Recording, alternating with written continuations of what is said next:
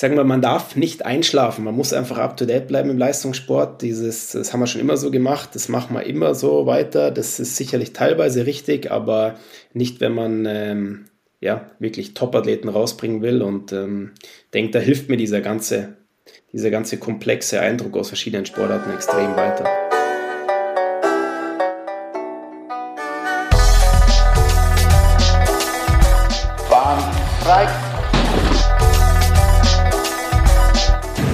Dampf nochmal.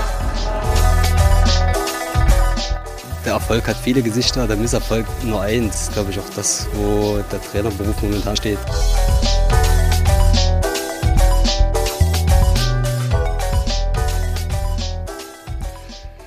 Ja, hallo und herzlich willkommen zu einer neuen Folge des Trainer in Sportdeutschland Podcast, ähm, dem Podcast, wo wir über den Beruf und das Berufsbild des Trainers in Deutschland sprechen wollen, weil wir im DOSB der Meinung sind, da wird eigentlich viel zu wenig drüber gesprochen, obwohl es so ein vielfältiges Berufsbild ist. Es gibt ja nicht nur die Bundestrainer, Nationaltrainer, es gibt Landestrainer, es gibt Trainer auf Vereinsebene, hauptamtliche Trainer, ehrenamtliche Trainer. Ähm, die, und der Trainerberuf verbindet eben sehr, sehr viele Themen äh, und auch Fähigkeiten und deswegen wollen wir mehr dazu sprechen. Dafür ist dieser Podcast auch da und wir unterhalten uns hier mit den unterschiedlichsten Trainerinnen und Trainern und ich freue mich, ähm, dass wir heute einen für den Trainerberuf sehr jungen Gast äh, dabei haben ähm, und dass wir damit auch quasi unsere ähm, quasi das Comeback ähm, des Podcasts feiern. Die letzte Folge liegt schon ein wenig zurück. Da haben wir mit den TrainerInnen und Trainerinnen des Jahres 2021 ähm, gesprochen mit Jörg Roskopf von Sabine Tschäge. Jetzt ist zu Gast äh, Johannes Lukas. Darüber freue ich mich sehr. Ähm, Johannes ist Chef-Bundestrainer der schwedischen Biathlon-Männer und Frauen und äh, Personal Coach und äh, war da unter anderem auch zuständig äh, oder Personal Coach der Silbermedaillengewinnerin im Segeln von Tokio, äh, Tina Lutz. Herzlich willkommen, Johannes. Vielen Dank. Hallo. Johannes, du musst uns erstmal erzählen, wie alt bist du genau? Mittlerweile bin ich 28, ähm, ja, aber fühle mich noch jung. das, ist, das ist sehr schön. Äh, zum Einstieg frage ich immer, wie bist du denn dahin gekommen, wo du jetzt bist? Nimm uns noch einmal kurz mit auf deinen Werdegang. Mit 28 schon sehr, sehr weit gekommen im Trainer-Business. Ähm, erzähl doch mal, wie bist du dahin gekommen? Ich habe wenn man äh, von Anfang an beginnt, äh, selber Biathlon gemacht, ähm, habe da nicht den ganz großen Sprung nach oben geschafft, äh, viele Verletzungen gehabt, habe mich schon immer gefragt, ähm, ja, wie kommt man eigentlich dazu, so zu trainieren? Wie kommt man nach Verletzungen vielleicht wieder zurück? Was ist am smartesten zu trainieren? Ähm, habe dann auch angefangen, Sportwissenschaften in München zu studieren, war wirklich da sehr interessiert, auch speziell wieder in die ganze Trainingswissenschaft. Ähm, gibt natürlich viele andere Bereiche wie Biomechanik und, und äh, solche Sachen. Das hat mich aber nicht so richtig gepackt, sondern wirklich das reine Training.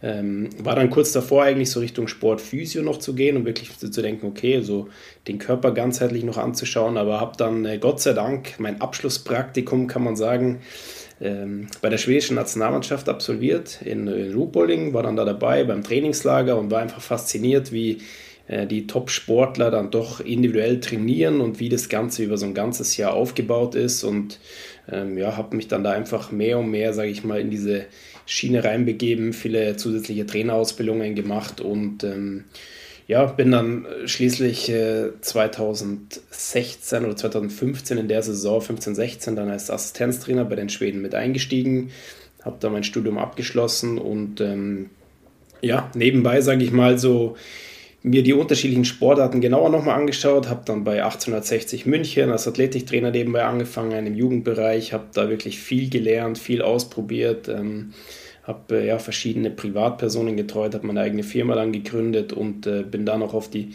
Tina Lutz gestoßen. Dabei hat sich das in Schweden, sage ich mal, immer mehr weiterentwickelt aus äh, einer grundlegenden Assistenztrainerrolle wurde vielleicht eine Hauptverantwortung für den Kraftbereich, für den Technikbereich und äh, 2019 habe ich dann als Cheftrainer übernommen dort. Ähm, ist jetzt praktisch meine vierte Saison, die auf mich zukommt. Habe auch meinen Vertrag bis 2026 verlängert. Also habe da noch ein gutes Stück vor mir und ähm, ja, habe nebenbei meine, meine Firma, die, die online hauptsächlich läuft, wo ich einfach andere Sportarten noch betreue und äh, fühle mich gut ausgelastet, aber auch nach wie vor sehr interessiert, ähm, neue Wege und neue Sportarten zu erkunden. Als was ähm, stellst du dich denn vor in so einer, in einer Runde, wo du äh, niemanden kennst, wenn die Frage kommt, sag mal Johannes, was machst du eigentlich? Was sagst du?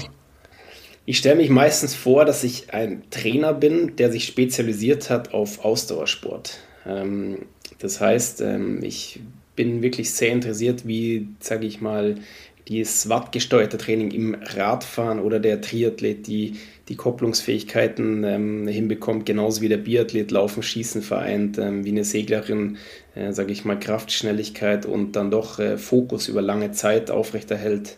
Äh, diese Sachen sind wirklich meine, mein Schwerpunkt und äh, ich würde mich als ähm, ausdauerspezifischen Trainer vorstellen. Also du würdest gar nicht sagen, ich bin Bundestrainer. Ähm, nee, das würde ich glaube ich nicht sagen. Ich äh, würde dann erstmal schauen, wie die Gespräche laufen, weil das ist dann auch. Oder Nationaltrainer, was weiß ich. Ja, Nationaltrainer, ja, ich weiß nicht. Ich finde, das ist dann immer gleich so, okay, der ist ja was ganz Besonderes oder glaubt, was Besonderes zu sein. Da wird man oft so vielleicht in eine äh, Schublade abgestempelt. Aber ich finde es immer cool, wenn man einfach offen für neue Sachen ist und ähm, ja, einfach vielleicht sich auch nicht nur in den gerade jungen Jahren nicht auf eine Sache spezialisiert, weil man weiß ja nie, wo dann die Reise noch hingeht. Und das heißt, du hast auch noch weiterhin äh, neben der ähm, Cheftrainerrolle ähm, in Schweden, du kannst diese anderen Dinge noch parallel machen. Dafür ist noch Zeit da. Ja, also meine Firma ist eine reine Online-Trainingsplattform. Äh, das heißt, ich mache wirklich kein klassisches Personal-Training, wie man sich das vorstellt. Klar kommt es mehr oder minder mal vor, dass man sich persönlich trifft und gewisse Trainingsbereiche abstimmt oder wie bei der Tina, wenn es auf höchstem Niveau Richtung Olympia geht, dass man gewisse Abläufe einstudiert. Aber ähm, ansonsten ist das, sage ich mal, für jedermann online zugänglich, der wirklich ein Ausdauerziel hat, ob das dann der Triathlet ist oder ein Marathonläufer oder ein Langdistanz-Langlaufläufer oder ja, das geht nebenbei, wenn man eine gute Online-Strukturierung hat, denke ich. Und ähm, ja, das ist soweit, kriege ich es noch auf die Reihe. Sehr gut. Wie sind denn die Reaktionen, wenn du dann sagst, dass du Trainer für ausdauerspezifische Sportarten bist?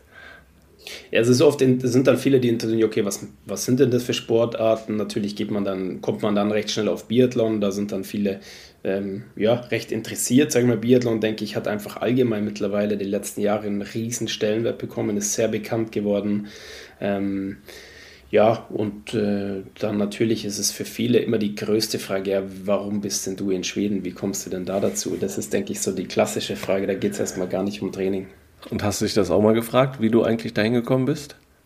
Ja, wie gesagt, ich würde sagen, das hat sich damals einfach angeboten. Die, die Schweden waren in, in Bayern im Trainingslager in Nähe von mir. Ich bin Münchner, bin da, sage ich mal, eineinhalb Stunden aus Ruhpolding entfernt. Ähm, hat sich da logistisch angeboten. Habe halt eben als ehemaliger Biathlet beim DSV schon recht gute Eindrücke vom deutschen Trainingsbild, sage ich mal, bekommen und wollte mich da auch einfach weiterentwickeln. Deswegen war dann diese dieses Auslandsangebot sehr spannend für mich und ähm, ja, habe dann die Sprache gelernt und bin jetzt mittlerweile wahrscheinlich als halber Schwede recht äh, gut oben angekommen. Vom Aussehen her blond passe ich auch gut ins Bild, deswegen ähm, kann man die Story als halber Schwede auch ganz gut verkaufen. Sehr gut. Jetzt hast du gerade schon mal ein bisschen durchschwingen lassen, äh, was dich am Trainerjob fasziniert. Also, dass du dich quasi auch immer weiter fortbilden willst und immer mehr lernen willst und dich gar nicht festlegen magst, was kannst du noch sagen, was dich an dem Trainerjob fasziniert? Ja, ich denke, man, man kann einfach nicht eine. Es gibt keine Regeln. Also dieser, dieser Job ist äh, grenzenlos, muss man fast sagen. Es gibt natürlich Sportwissenschaft, äh, Trainingswissenschaft, die grundlegende Feststellungen und ich sage mal Regeln aufstellt. Aber wenn man dann wirklich mal im Leistungssport ganz tief drin ist, äh, verschiedenste Athleten betreut, sieht man, dass das einfach für viele Athleten zum Teil Sachen nicht zutreffen, warum auch immer. Man kann sich nicht alles erklären. Äh, jeder Athlet ist wirklich individuell. Ähm, und das fasziniert mich da einfach immer auch diesen Anreiz zu finden, für jeden Athleten das optimale Training rauszuholen. Ähm, man glaubt, dass man einen guten Plan gefunden hat, man probiert was Neues aus und es fällt vielleicht ja, gar nicht auf, es verändert sich gar nichts oder plötzlich machen wir nochmal einen Schub. Ähm, diese Erfahrungen sind einfach für mich äh, einzigartig und ähm, ja, man kann einfach eine gewisse Kreativität, denke ich, äh, da gut ausleben. Was muss man dafür mitbringen als Trainer? Ja, ich denke, man braucht auf jeden Fall ein gewisses Grundwissen. Das ist mal das Erste. Man kann jetzt da nicht einfach Trainingspläne, äh, ich sag mal, Vogelwild drauf losschreiben. Ja, man muss sich definitiv an die Trainingsprinzipien halten, hat aber dann dort gerade, sage ich mal, in den Intensitätsverteilungen und Periodisierung, finde ich, doch eine gewisse, ja, eine gewisse Hand bzw. Eine, eine Erfahrung, die man dann einbringen kann. Äh, man muss die Athleten sehr gut kennen. Man muss, denke ich, auch kreativ sein, gerade im, im Top-Leistungsbereich. Da reicht es nicht, einfach einen Standardplan zu schreiben, wenn man das letzte Prozent rausholen will. Und ähm, sehr ehrgeizig. Also Leistungssport ist für mich ähm, eine persönliche Challenge. Ich, ich, ich hasse es zu verlieren. Äh, ich, da geht es mir dann auch gar nicht immer nur darum, ob ein Athlet aufs Podium kommt oder nicht, sondern da geht es intern auch darum, ob gewisse Athleten sich einfach verbessern. Äh, ich will einfach jeden Athleten besser machen und ich denke, den Ehrgeiz braucht man. Wenn man den nicht mehr hat, dann ist es schwer, sich im Top- oder Hochleistungssport ähm, weiterzuentwickeln. Jetzt hast ähm, du hast von Wolfgang Pichler gelernt, auch ähm, einer Biathlon-Trainer-Ikone, der sehr, sehr viel Erfahrung mitbringt. Ähm, jetzt hast du gerade ein paar Dinge beschrieben, die ich eher einem jungen Trainer zuschreiben würde ähm, also Kreativität etc. Ähm, wie ist denn da das Verhältnis? Wie erfahren muss man sein oder wie viel, äh, wie, wie viel ist Erfahrung wert und wie viel ist das andere, mal neue Wege gehen, Dinge neu auszuprobieren und äh, dieses Kreative? Äh, muss man da einen guten Mix finden? Absolut. Ist äh, ganz wichtig in meinen Augen. Ähm, eine gewisse Grunderfahrung ist, ist das Wichtigste und äh, die würde ich auch nach wie vor sagen, ist äh, am ausbaufähigsten bei mir natürlich. Äh, der große Vorteil ist, dass der Großteil meiner Athleten jetzt in Schweden äh, wirklich seit sieben Jahren äh, bei mir im Team sind. Ich, das heißt, ich habe sie wirklich als Assistenztrainer kennengelernt, habe da sehr viel Erfahrung von Wolfgang natürlich mitbekommen. Ähm, wie reagiert der einzelne Athlet auf welche Reize? Man kriegt ein sehr gutes Bild. Ähm, sage ich mal, über die auch die Person, wie ist der Athlet an sich ähm, und kann dann das einfach über die Zeit weiterentwickeln, kann dann da neue Reize setzen und äh, diese Kreativität äh, ja am besten anwenden. Ähm, wenn ich jetzt einen neuen Athleten bekomme und gar keine Erfahrung mit ihm habe, dann denke ich auch, dass ich so ein bisschen vielleicht die, die Safety-Variante am Anfang fahre, das äh, Grundprinzip anwende, wo ich weiß, das funktioniert gut, das wird bei diesem Muskeltyp auch gut funktionieren und dann kann man das entwickeln. Ich denke, der falsche Weg ist immer, wenn man rangeht und meint, man kann die Welt verändern im ersten Jahr. Das ist schwierig. Äh, gerade im Ausdauersport, wie gesagt, gibt es die Grundprinzipien, die man beachten muss. Und ähm, ich denke, durch die Erfahrung kommt dann die Individualisierung und die Kreativität ins Laufen. Und ähm, dieses über den Tellerrand schauen, wie gerne ähm, oder Sehen die Schweden das auch im Verband, dass du eine gute Personalie bist, weil du auch noch andere Sportarten trainierst und diesen Blick über den Tellerrand, um vielleicht dieses Thema Kreativität dann doch noch mit reinzubringen, ähm, wird das wertgeschätzt? Und siehst du das selber als wertvoll an, dass du in mehreren Sportarten aktiv bist? Absolut, ähm, das wird definitiv wertgeschätzt. Ähm, das ist auch so gewissermaßen eine, ja, meine Person, sage ich mal. Ähm, ich bin auch äh, sicher eben jetzt, nachdem alle Vertragsverhandlungen abgeschlossen sind und wir uns eben auf eine gemeinsame Zukunft nochmal mit vier Jahren, sage ich mal, geeinigt haben, war das auch einfach ein, ein gewisse, eine gewisse Forderung von mir. Ich äh, will mich weiterentwickeln, ich will meine, meine Fortbildungstage im Jahr haben, ähm, eben auch um den Verband mit neuem Input zurückzukommen. Ähm, das denke ich, funktioniert sehr gut. Ähm, ich denke, ich bin da sehr gut strukturiert, dass ich eben auch das eine und das andere gut hinbekomme. Und ähm, ich glaube, es ist einfach sehr wichtig, gerade als junger Trainer, nicht zu glauben, dass man schon alles kann, dass man ein Experte ist. Sicherlich äh, kenne ich mich gut aus im Biathlon und im Ausdauersport, aber es gibt immer wieder Sachen, wo ich mir denke, okay, das äh, hat eine andere Nation gemacht. Ich hinterfrage mein System, warum haben die das gemacht? Ist es vielleicht besser wie unsere Sache? Ähm, man muss einfach offen sein, um das System ständig weiterzuentwickeln. Und ich denke, das ist unsere große Stärke. Wir, ähm, ja, wenn ich mir unseren Trainerstab anschaue, wir haben sehr erfahrene Trainer, die, sage ich mal, die grundlegenden Sachen gut rüberbringen und dann mich drinnen, der dann doch immer wieder das ja, kritisch hinterfragt, um auch so eine gewisse, ja, ich sage mal, man darf nicht einschlafen. Man muss einfach up to date bleiben im Leistungssport. Dieses, das haben wir schon immer so gemacht, das machen wir immer so weiter. Das ist sicherlich teilweise richtig, aber nicht, wenn man ähm, ja, wirklich Top-Athleten rausbringen will. Und ähm, denke, da hilft mir dieser ganze, dieser ganze komplexe Eindruck aus verschiedenen Sportarten extrem weiter. Ähm, du hast ja auch ähm, Mannschaftssportarten betreut, wenn ich äh, auf äh, deine Station bei äh, 1860 München, Nachwuchsleistungsfußballsport, äh, Fußball blicke. Jetzt hast du gerade ein bisschen beschrieben, dass man aber jeden ähm, Sportler individuell äh, betrachten muss. Ähm, kommt dieses äh, Thema in Mannschaftssportarten zu kurz? Ähm, ich denke, es ist natürlich auf dem höchsten Niveau im Profifußball auch sehr individuell. Ähm, gewisse Einheiten, gerade im Athletikbereich, Krafttrainingsbereich, ähm, werden da sehr individuell gestaltet. Ähm, was mir durch diese Zeit oder was, was mich am meisten dort beeindruckt hat, ist diese punktgenaue Planung, ähm, Disziplin der Trainer und auch Athleten zum Teil. Es wird ja immer viel über Fußballer gesagt, die trainieren nicht gescheit und das ist nur eine äh, Rambazamba-Bande da, aber ja, es war einfach eine sehr professionelle Arbeitsweise. Wenn du vom Cheftrainer vorbekommst, du hast von 19 Uhr bis 19.50 Uhr Zeit, dann müssen die um 19.51 Uhr beim Torschuss sein. Und dann hat deine Übung um 19.50 Uhr aus zu sein und auch nicht um 45, weil die sollen nicht fünf Minuten rumgehen dazwischen. Ähm, das hat mich extrem gefordert. Auch, denke ich, sehr weitergebildet in gewissen Leadership-Fragen. Ähm, du hast da doch dann mal 25 Leute auf dem Platz, die du irgendwie doch kontrollieren musst als äh, ja, damals 24-Jähriger. Das äh, hat mich extrem weitergebracht, habe da riesen Respekt vor der, vor der Arbeit mit großen Teams. Ähm, ganz andere Einstellungen oder ganz andere Mentalität gefordert, viel dominanter muss man auftreten. Denke, habe da sehr viel mitgenommen. Ähm, aber Grundsätzlich ist natürlich die Individualisierung gerade im Biathlon, denke ich, noch mehr fortgeschritten wie beispielsweise im äh, mittelklassigen Mannschaftssport.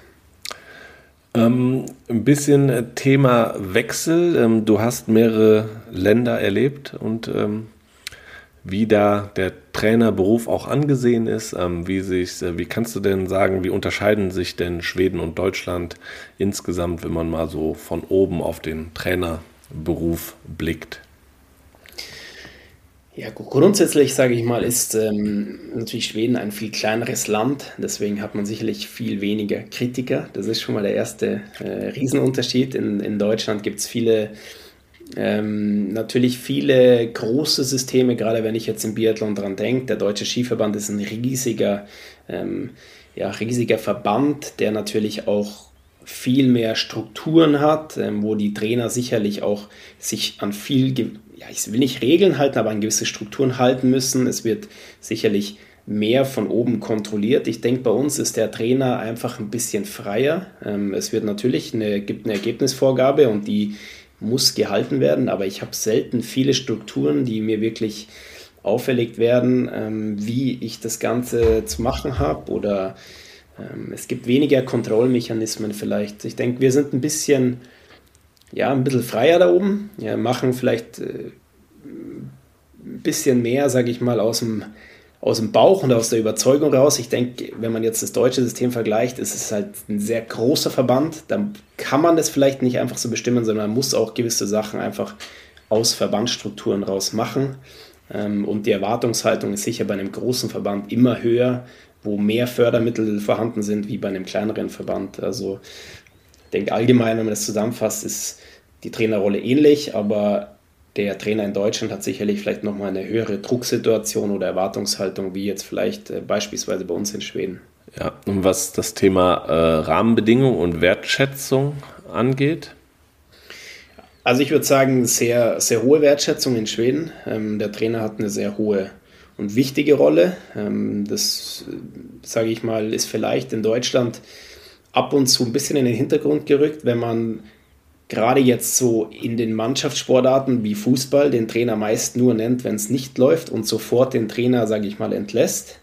Ähm, beziehungsweise im Biathlon, wenn ich mir oft anschaue, wie einige Athleten gelobt werden, wo ich mir denke, gut, wo kommen die denn her? Die kommen ja vielleicht gar nicht aus dem A-Kader, sondern vielleicht aus dem B-Kader oder aus dem Juniorenkader. Wer ist denn da eigentlich der Heimtrainer? Dass man oft so ein bisschen vermisse ich diesen, ja, wirklich, wo kommen die Wurzeln her? Wer ist denn eigentlich für diesen Top-Erfolg zuständig? Ähm, da könnte man sicher den Trainer ab und zu in die, mehr in den Vordergrund bringen. Das ist sogar bei uns eher so, dass es mich stört, dass es oft eine sehr personenbezogene Hervorstellung ist, dass viele nur auf meinen Namen gehen, was ich auch nicht will, weil ich ganz klar darstellen will, dass wir ein sehr starkes Trainerteam sind. Ähm, ja, da ist sicher die Rolle in gewissem Maße ein bisschen anders, aber ist natürlich viel medien, medienbezogen auch, ja. denke ich. Klar, also die brauchen meistens einen Kopf, so, das ist schon einfacher, darüber dann ähm, zu kommunizieren. Ähm, Hast du denn auch Einfluss auf die Struktur, wenn du jetzt von Heimtrainern, Landestrainern in Schweden sprichst? Also hast du da Einfluss zu sagen, so und so würden wir das gerne durchgehend organisiert haben? Also ich erinnere mich da nur an, an Jörg Roskopf, ne? ähm, Bundestrainer Tischtennis der Herren äh, in Deutschland, der genau auch das sagt. So, wir müssen eigentlich als Verband bis runter zu den Vereinstrainern wirken, sodass das bis nach oben äh, also die Talente bis nach oben gefördert werden. Ähm, absolut habe ich. Wir haben auch ein grundlegend anderes System in Schweden. Wir haben praktisch keine Heimtrainer. Also alle im A-Team, das sind 14 Athleten, die sind wirklich mir untergestellt. Ähm, die kriegen den individuellen Plan von mir. Auch wenn die jetzt vielleicht mal nicht in Östersund, in unserer, sage ich mal, Homebase stationiert sind. Die meisten wohnen aber dort. Ähm, wir haben da sehr enge Absprachen. Wir haben dann Schießtrainer, die auch für alle 14 wirklich zuständig sind.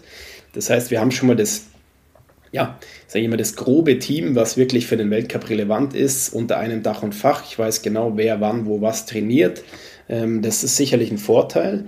Ähm, wenn man dann weiter runtergeht, sind die Juniorentrainer auch alle beim Verband angestellt. Da gibt es auch nicht dieses Heimtrainersystem. Das gibt es dann wirklich erst im Gymnasium, dass verschiedene Gymnasien durch Schweden verteilt sind. Auch hier versuche ich natürlich aktiv Einfluss zu nehmen. Das ist beispielsweise jetzt tatsächlich morgen äh, ein großer Trainertreff, wo ich einfach äh, online viel über meine Trainingsphilosophie preisgebe, auch kein Problem habe, Fragen zu beantworten, viel über unseren Trainingsplan preisgebe, um einfach auch meine Wünsche an die Gymnasien weiterzugeben. Ähm, passt auf, ich würde gern, dass eure äh, Gymnasien oder eure Athleten im letzten Jahr ja, sagen wir jetzt mal 500 Stunden trainieren, damit ich sie danach im Juniorenteam irgendwie auf 600, 700 Stunden erhöhen kann und dann im A-Team können wir sie auf 1000 Stunden erhöhen. Beispielsweise so, dass das alles Schritt für Schritt ähm, in einem erfolgt. Äh, da gibt es auch so gewisse Ausbildungspyramiden, die wirklich dann bis an die Gymnasien weitergegeben werden. Das erfolgt sehr einheitlich und ist, denke ich, ein großer ähm, Vorteil für uns, definitiv. Wenn ich da in Deutschland schaue, ist es natürlich ein deutlich komplexeres System. Du hast das Behördensystem, du hast verschiedene Stützpunkte, verschiedene Trainer mit verschiedenen Trainerphilosophien. Dann hast du den, den ja, Bundestrainer oder wie du, wie du es auch immer nennst, der, der dann an den Lehrgängen die, die Athleten wieder zusammenholen muss, das Ganze durchstrukturieren muss.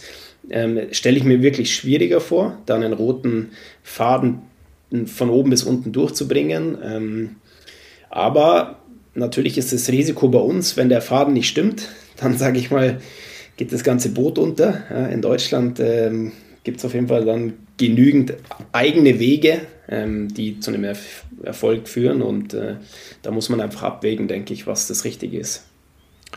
Jetzt sind wir, äh, wo wir aufnehmen, äh, ungefähr zwei Monate nach den Olympischen äh, Spielen in Peking. Ähm, deine ersten als ähm, Chef Trainer. Ähm, wie ist denn so dein, dein Rückblick, dein Fazit ähm, auf die Spiele in Peking? Sicherlich keine einfachen Spiele, die es gewesen sind. Nee, es waren definitiv keine einfachen Spiele. Also ich, ähm, ich sage ganz ehrlich, ich habe extrem viel gelernt. Ähm, ich habe Olympischen Spiele einfach als Cheftrainer unterschätzt. Mir wurde viel vorher schon gesagt, es wird eine ganz andere Situation. Ich meine, ich war vor vier Jahren auch dabei, Assistenztrainer. Da war das einfach eine, eine coole Zeit irgendwie und äh, man hat jede Medaille gefeiert. Ähm, jetzt habe ich mir gedacht, gut, das, ich war bei, bei einer WM als Cheftrainer dabei. Ich bin das eigentlich gut gewohnt aus dem Weltcup. Ich glaube nicht, dass das eine große äh, Veränderung wird. Habe aber dann wirklich gemerkt, wie groß Olympia ist. Also dieser, äh, dieser Gang in die Mixzone das erste Mal dort, da habe ich mir schon gedacht, okay, wenn das jetzt eineinhalb Stunden nach jedem Rennen dauert, dann ähm, ja, werden die unangenehmen Tage wirklich unangenehm. Ähm, und ich sage jetzt mal so, wir sind einfach auch nicht perfekt reingekommen. Das äh, war einfach die ersten drei Rennen, war so ein bisschen der Wurm drin, war wir, waren wir einfach noch nicht 100% dabei, vielleicht auch materialmäßig noch nicht dabei. Es war so eine gewisse Unsicherheit im Team. Ähm, die Fragen wurden wirklich Tag für Tag kritischer und härter und ja, ich bin ganz ehrlich, so nach dem dritten Tag habe ich mir dann schon gedacht, okay, also das wird jetzt hier eine ganz unangenehme Zeit, hauptsächlich isoliert in China. Ähm, bei gefühlten minus 30 Grad jeden Tag. Ähm, da habe ich mir schon mal kurzzeitig gedacht, warum man sich das eigentlich antut, ähm, warum man sich diesen Medien auch so aussetzt, wenn man es eigentlich ähm, viele Sachen erklären kann, aber eigentlich interessiert es gar keinen, weil sie dann eben diesen Kopf, so wie du es vorhin beschrieben hast, gesucht haben. Und dann auch dieses Perverse, wie dann die erste Medaille kommt. Ähm, eine gewisse Zufriedenheit eintritt und die nächste Medaille kommt und wir werden Staffel-Olympiasieger und holen dann noch eine Männermedaille und fahren mit vier Medaillen nach Hause und plötzlich bist du gefühlt der König der Nation. Äh, da bin ich dann wirklich an einem Punkt gewesen, wo ich sage, das war emotional sehr schwierig. Auch mich dann noch so zu freuen, weil ich so äh, am Anfang so kritisiert wurde und mich das dann auch so persönlich irgendwann genommen habe, persönlich an unserer Vorbereitung gezweifelt habe, an unserem Weg ähm, dass ich sage, da würde ich Sachen anders machen, ähm, werde ich sicher cooler werden in, mit der Zeit, äh, sicherlich auch was Besonderes da mit 28 zu stehen und ähm, das auch gewissermaßen in einer anderen Sprache über sich ergehen lässt. Ich meine, ich kann mittlerweile fließend Schwedisch, aber so eine ähm, ja, 90 Minuten Pressekonferenz mit viel Kritik, die die ist einfach anders auf einer anderen Sprache und ähm, da würde ich Sachen definitiv anders machen, aber am Ende haben wir es souverän gelöst. Äh, bin super happy, bin sehr stolz auf diese Teamleistung und ähm, ja, sicherlich auch, wenn ich in ein, zwei Jahren da zurückschaue, bin ich auch dankbar über die negativen Erfahrungen, die ich gemacht habe, weil ich denke, die haben mich einfach als Trainer und als äh, Persönlichkeit nochmal extrem äh, weitergebildet. Wie wichtig war, dass du selber fit warst, weil minus 30 Grad ist kräftezehrend, Interview-Marathons sind kräftezehrend und geht von deiner eigenen Regenerationszeit natürlich irgendwo ab und du hast ja auch noch irgendwie gefühlt jedes, jeden Tag ein Rennen, wieder Vorbereitung etc. Also die Stunden werden ja nicht mehr am Tag. Wie hast du das erlebt?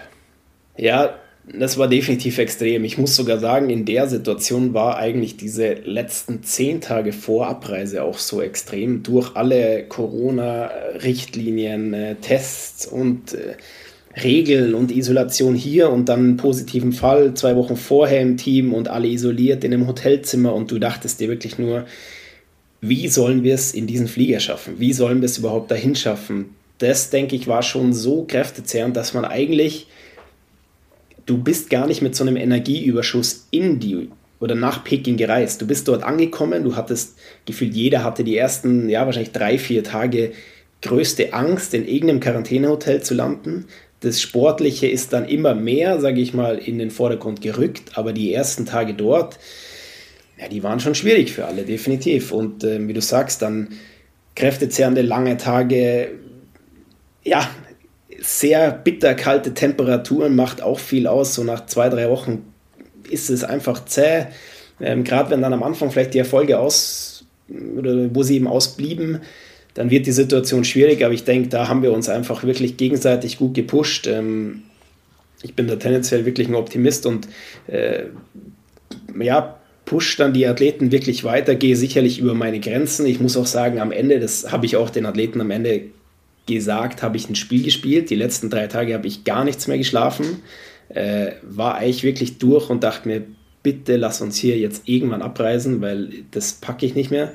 Aber du stehst dann trotzdem da und du weißt, es ist noch ein Rennen und, und du musst zehn Minuten, also ich war wirklich am Nachmittag mal, ich glaube, zwei Stunden im Bett, äh, gehe dann zurück und weiß, okay, in zehn Minuten ist das letzte Abschlussmeeting vor dem letzten Rennen und du spielst da nochmal ein Spiel und stehst da 20 Minuten vorm Team und predigst, wie heiß du darauf bist und alles und kannst das nochmal so vermitteln.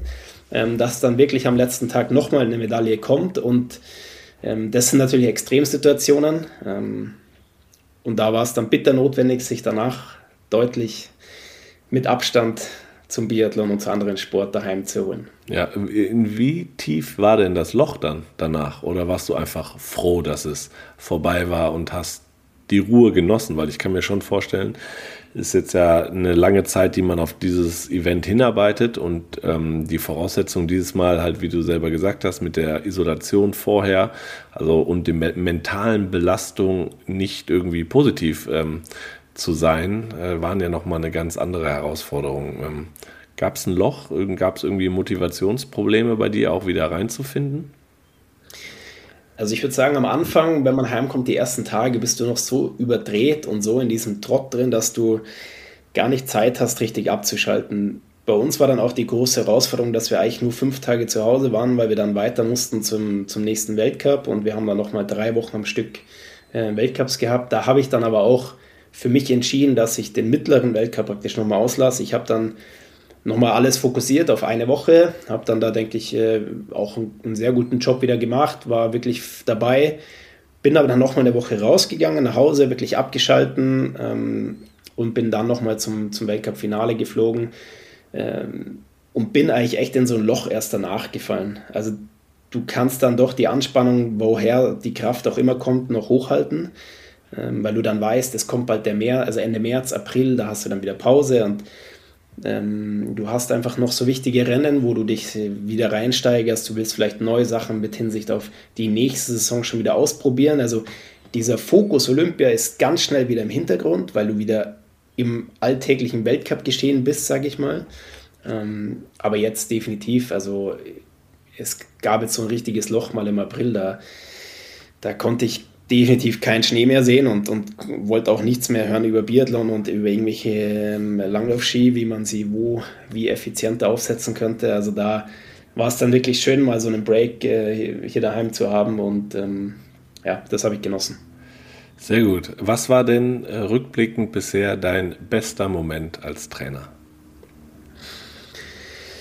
Ähm, ja, ich denke, ich denke, also dieses Jahr die, die Frauenstaffel, wenn du Olympiasieger wirst, ähm, das kann man kaum beschreiben. Äh, da kriege ich jetzt noch Gänsehaut. Äh, das ist einfach sowas, so ein Traum. Ähm, wir haben gewusst, dass wir Favoriten sind. Wir haben das von Anfang an bis Ende wirklich super durchgeplant, haben das super durchgezogen äh, und haben uns dann so gegenseitig belohnt und irgendwie waren alle so äh, natürlich erleichtert, aber unglaublich stolz. Und das, das beginnt dann wirklich von den Wachsern bis über die Physios zu den Trainern, äh, Athleten.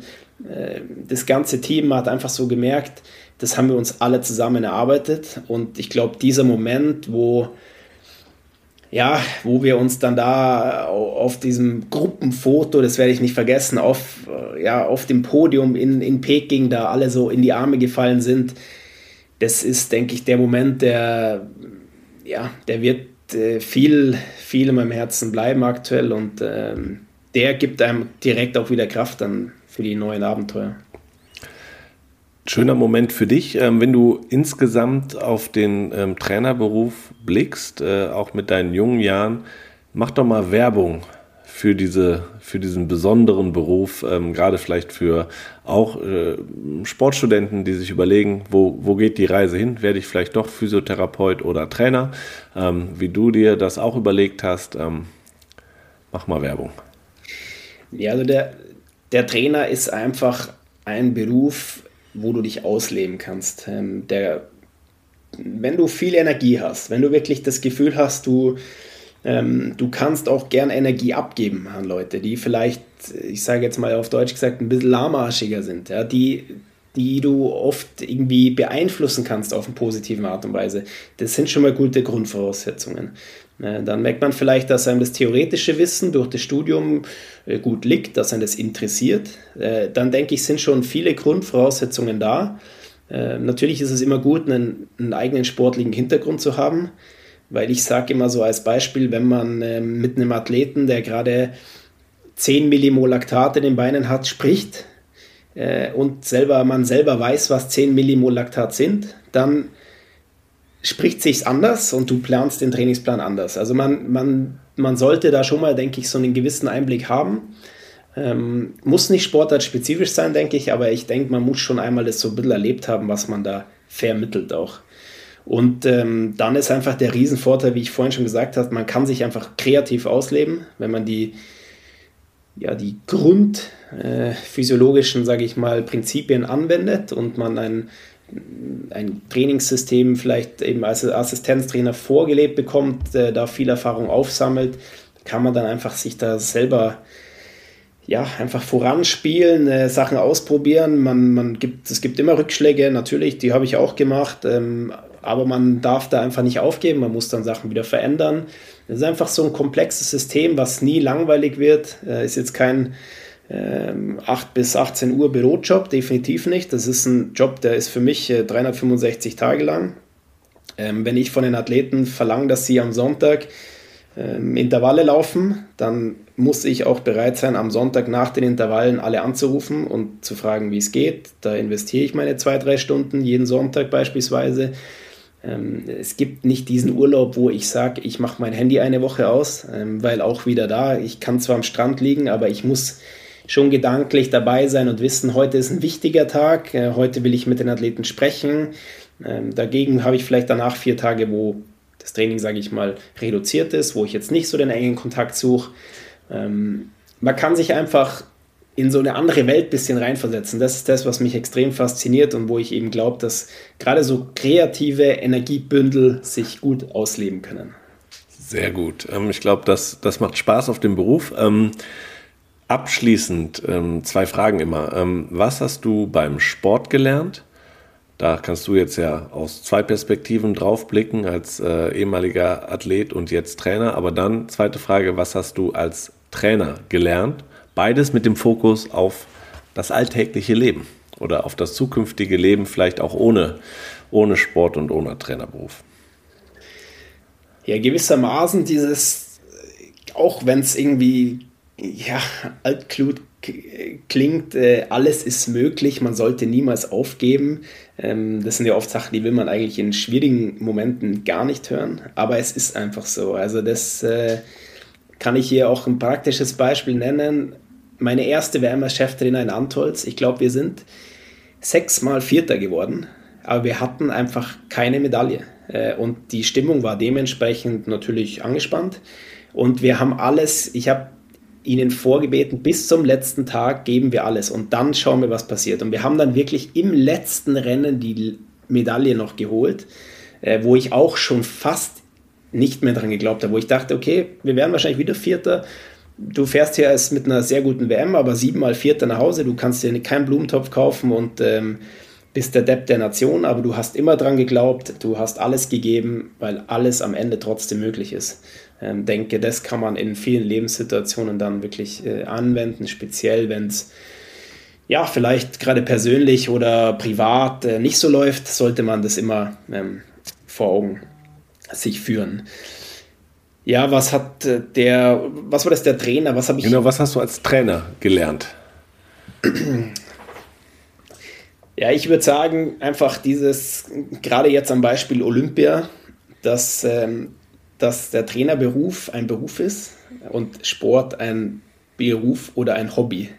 Äh, und es gibt Sachen, die sind wichtiger. Ähm, man sollte einfach dann doch abgrenzen zwischen, wie wichtig ist diese Olympiamedaille im Verhältnis zur Gesundheit oder zum, sage ich mal, allgemeinen Wohlbefinden. Äh, man muss auch, wie sehr man sich da reinsteigert, auch habe ich eben selber erlebt, man will alles und man denkt, jetzt, wenn ich keine Medaille hier gewinne, dann, dann, dann geht mein Leben nicht mehr weiter.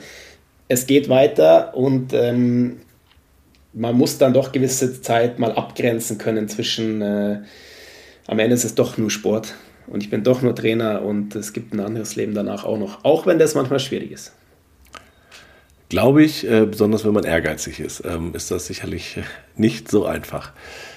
Johannes, vielen, vielen Dank fürs Gespräch. Ähm, hat sehr großen Spaß gemacht. Ich wünsche dir auf jeden Fall, ähm, du hast mir im Vorgespräch gesagt, es geht jetzt langsam wieder los. Äh, die Saison kann ich mir fast gar nicht vorstellen, weil ähm, ja gerade erst der Sommer losgeht, aber wir wissen, Wintersportler werden im Sommer gemacht. Das heißt, auch für die Trainer äh, beginnt da die Zeit. Ich wünsche dir auf jeden Fall viel, viel Erfolg äh, weiterhin auf deinem Weg. Du hast gesagt, bis vier Jahre verlängert, der Olympiazyklus bis äh, zu den Spielen in äh, Mailand und Cortina. Ich glaube, äh, Biathlon in Antholz sollte ganz nett werden. Ähm, deswegen ähm, toi toi toi bis dahin. Und äh, ja, ich würde mich freuen, wenn man mehr von dir hört. Ähm, war total spannendes Gespräch. Vielleicht, äh, du warst ja wie gesagt auch im, im, Sommer aktiv, weiß nicht, wie viel Zeit da noch ist, äh, ob du auch weiterhin SommersportlerInnen betreust äh, Richtung Paris. Äh, wird uns freuen. Lass von dir hören. Vielen, vielen Dank. Ja, vielen Dank für die Einladung und äh, an alle angehenden Trainer kann ich wirklich nur an Werbung machen. Es ist ein super Beruf.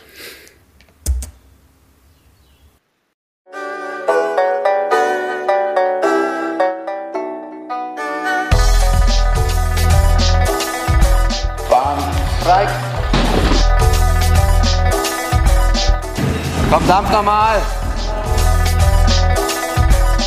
Der Erfolg hat viele Gesichter, der Misserfolg nur eins. Glaube ich auch das, wo der Trainerberuf momentan steht.